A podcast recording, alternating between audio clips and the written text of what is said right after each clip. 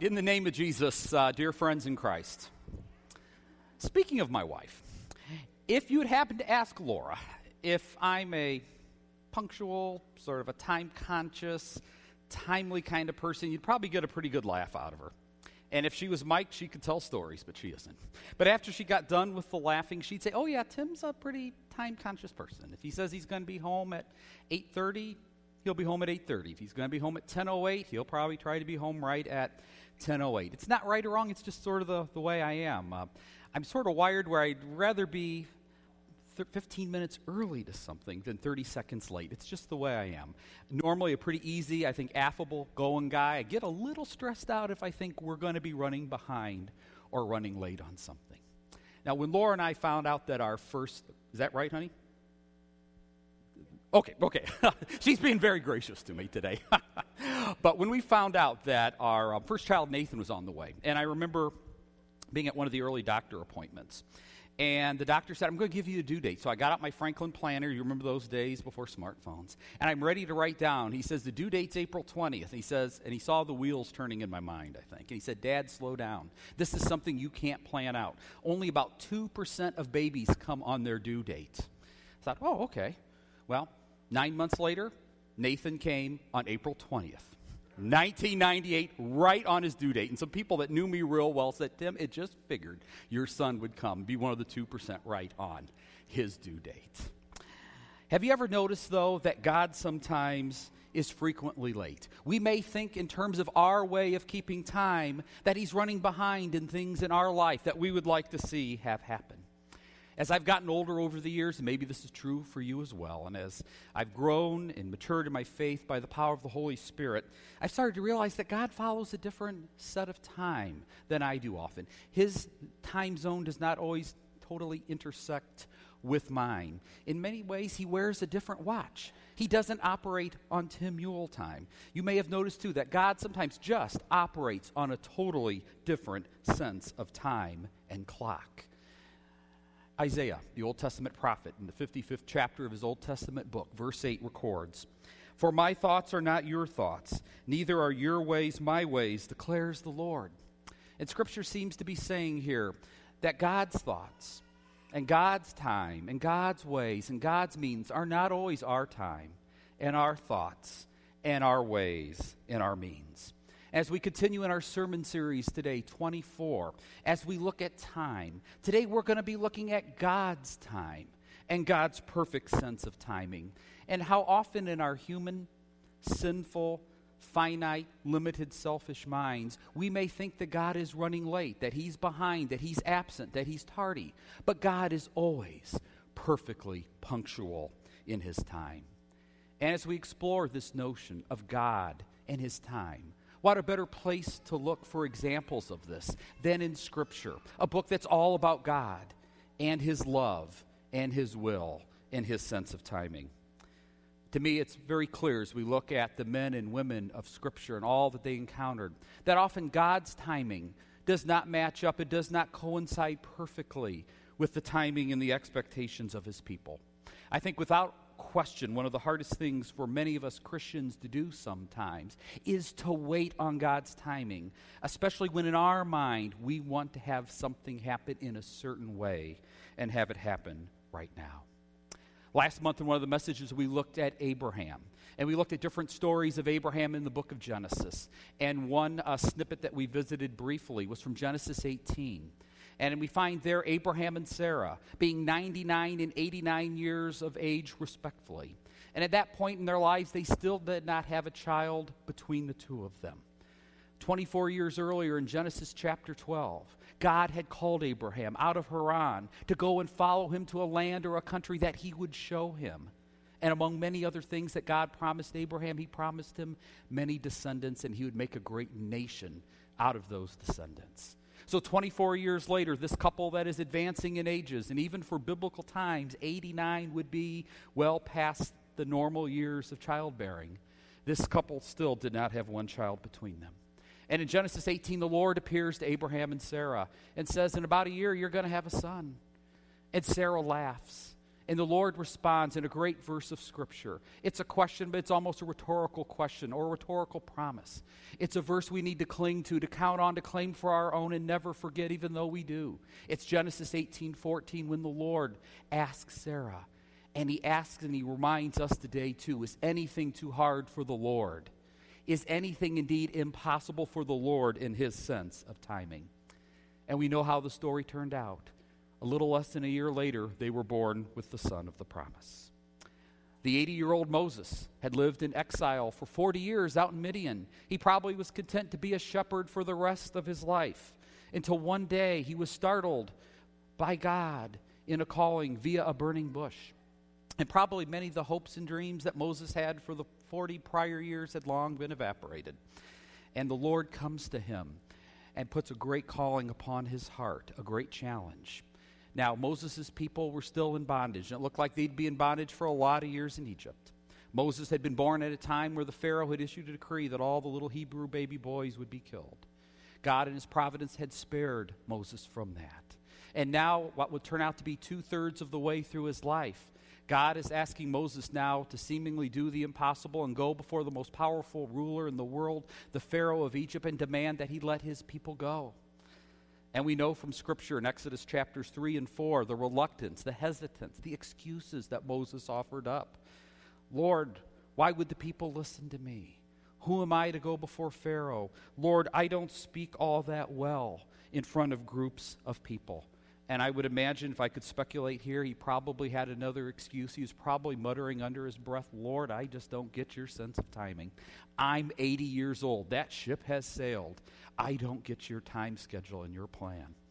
But God had other ideas for him. We know our friend Job from the Old Testament experienced monumental tragedy and suffering. Even in our pop culture today, we will speak with people of going through Job like trials or having a patience like Job. And Job nearly lost it all, didn't he? He saw his wealth and his possessions go away. He saw his children violently perish. Uh, the first couple chapters of Job talk about the physical suffering that he underwent, these painful sores that so much in Job chapter 2, his wife said to him, Why don't you just curse God and die?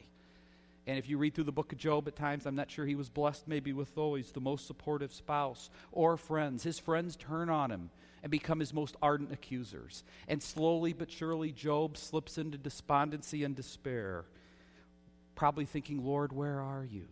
Isn't it too late? Where have you been? And finally, our final example from our gospel reading today that Jenny read Mary and Martha in John chapter 11. Their dear brother the beloved friend of Jesus they had seen fall ill, deteriorate, and die. They sent word out to two sisters for Jesus to come and help.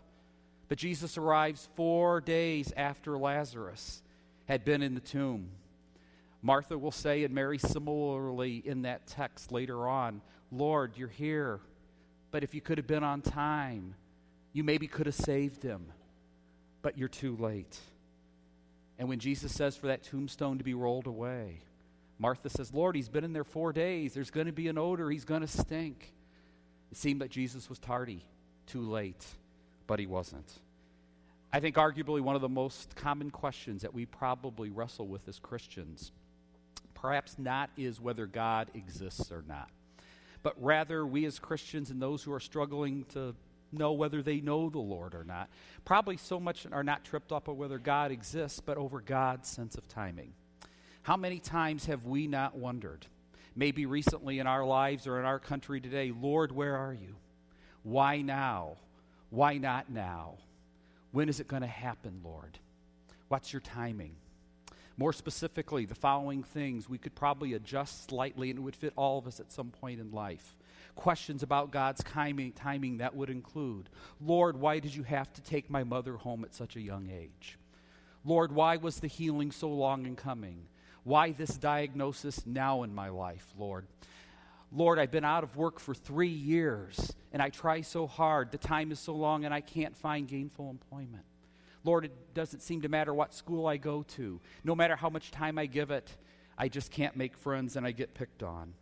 Many times, as we work through these questions and struggles, we find that God operates at a slower frame of time, at a slower speed than we would like Him to in our human way of time and having things work out in this world.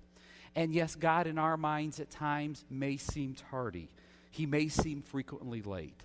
And though paradoxically we may think that, God is perfectly always punctually on time. Though he may be late in our minds, running behind, having a different concept of time that we do, he is always perfectly punctual.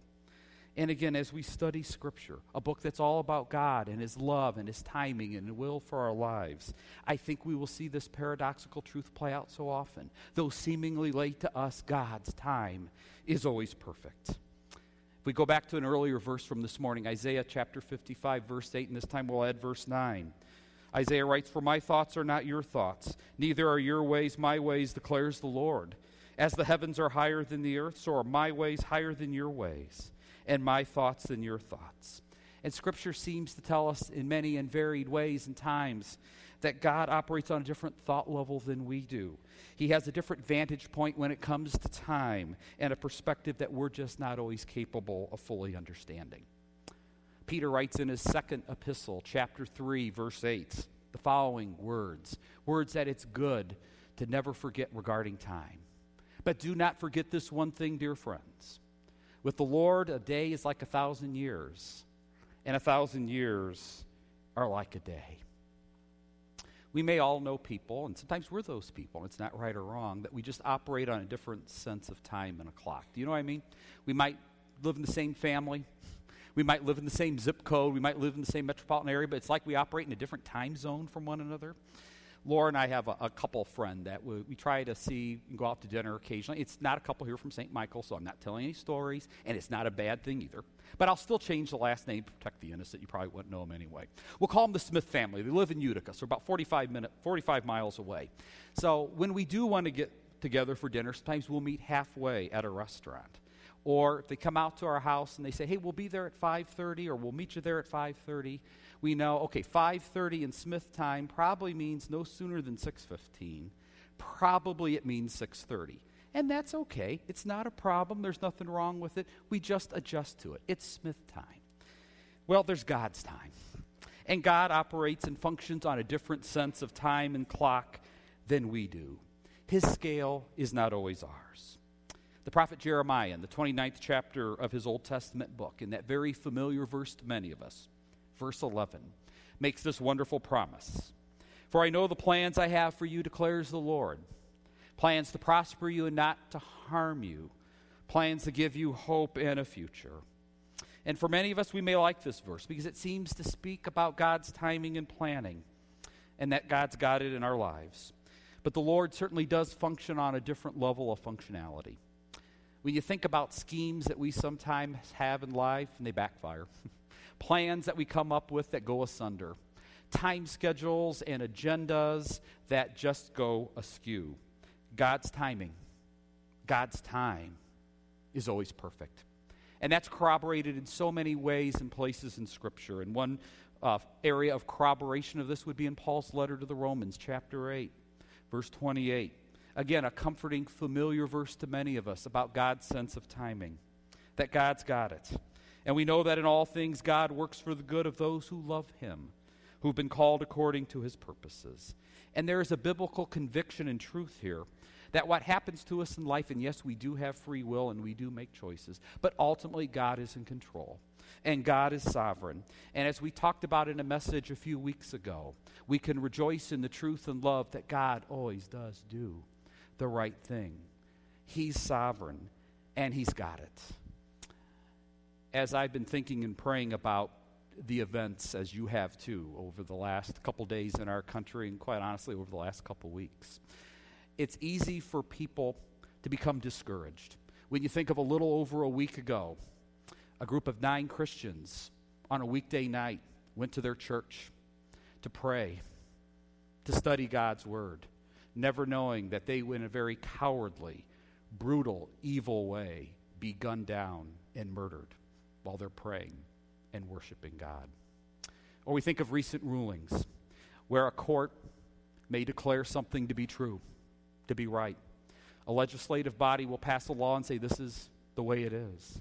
An appointed or an elected official may sign something into law, and it may contradict what we teach, believe, and confess from the Bible as Christians.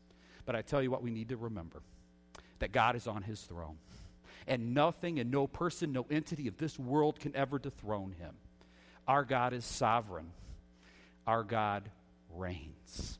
Jesus is still master of the universe. He's the Lord of heaven. He is the Lord of earth.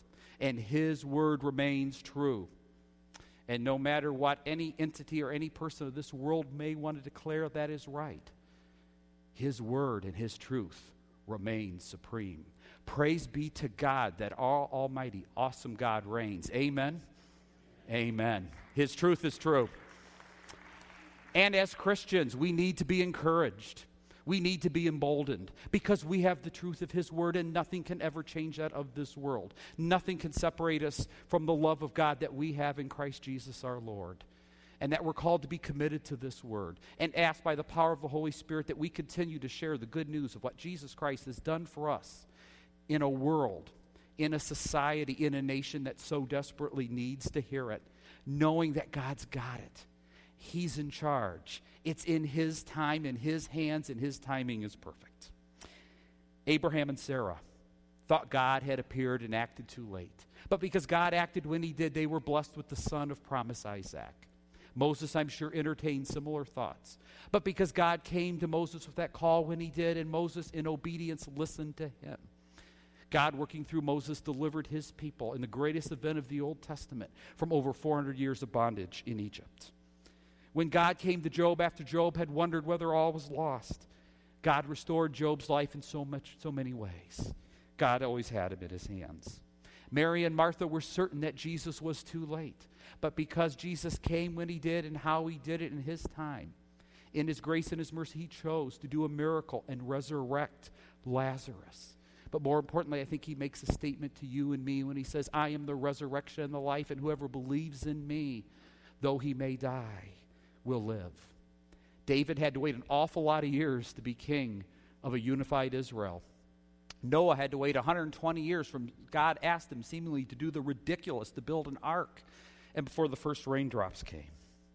In each of these biblical stories, as well as in our own lives, I think, when we go through those times of trial and challenge and disappointment, those valleys where things maybe just aren't going well in family life for a while, things are tough in the marriage, uh, we are seeing or not seeing things happen in the lives of our children or our grandchildren that we want to see happen. There's stumbles and struggles at work, at school, in our health life, with our walk with the Lord. God, seemingly, are you late? Are you there? Are you absent? Are you tardy? Again, we're looking through our own human eyes and sense of time, and not God's divine 2020 perfect vision. God's timing and His will and His touch is always perfect.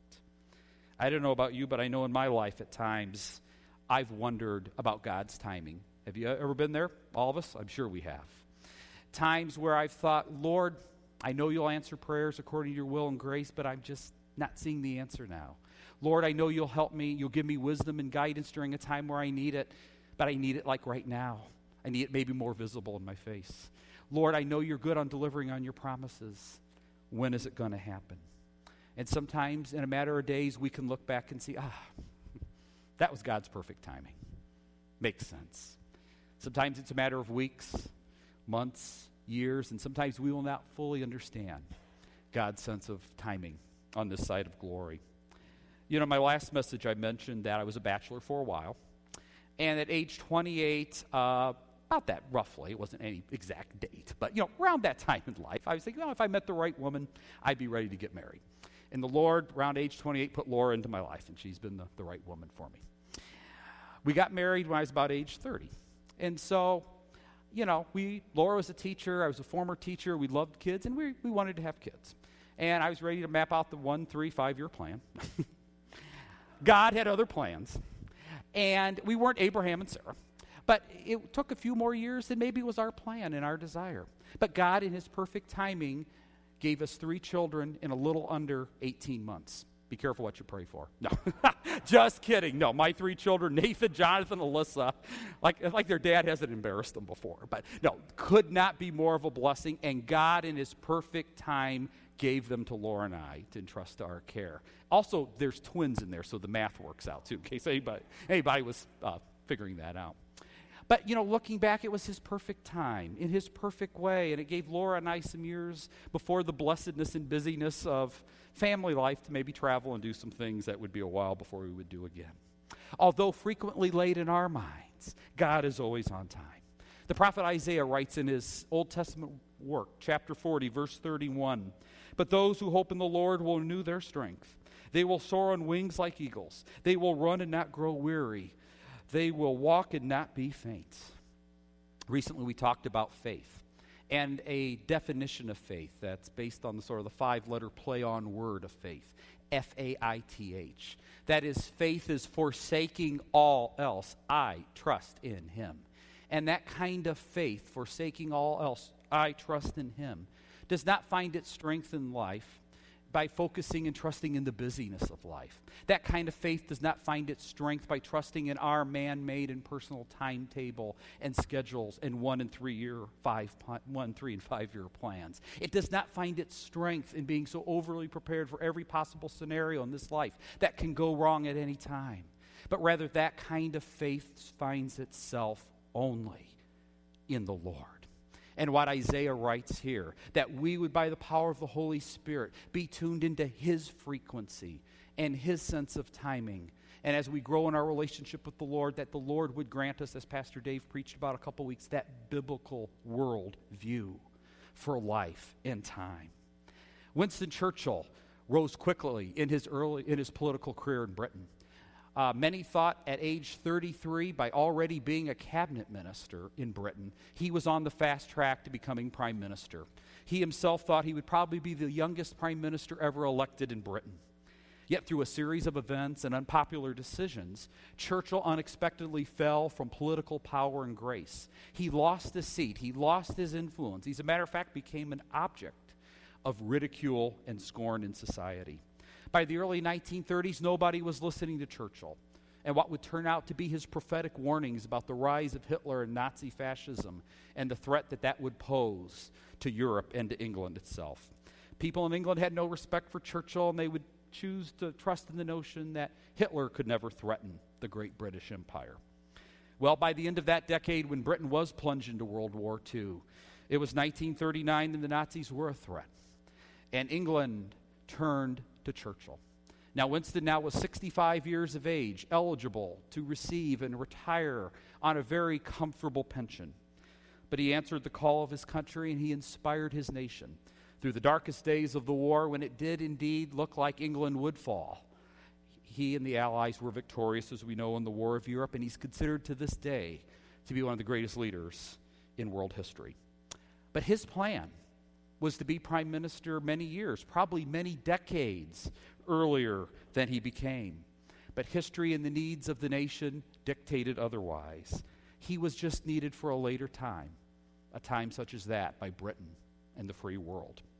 God, in his perfect timing, as Jenny read today in our reading from Romans 5, sent Jesus at the right time in the divinely appointed way to save you and me, to save this world, as promised to Adam and Eve, from a sin, from an evil worse than that of Hitler and Nazi fascism, but from the eternal sting of sin, death, and the power of the devil.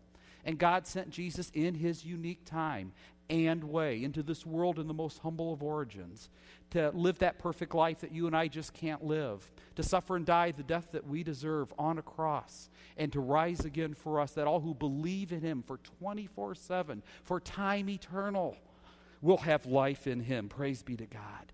God's got it. He's done it. As we've talked about in this sermon series, He has saved the world. We don't have to try to do it. Let's trust in Him and believe and live like we know we've been saved. Often our timing our plans, our schedules, our agenda. It's not the Lord's timing. Each day, each year, time itself is a gift from the Lord. And regardless of the successes or failures of the past or the joys and challenges of the present, we just never know how God, in His perfect sense of timing, is going to work through us to accomplish His purposes. God will use you and me in His timing as we yield to His will and purposes for a time such as this. Solomon writes in Ecclesiastes 3 1 There is a time for everything and a season for everything under heaven. Let's live like we know we've been saved. God's got it, God has done it.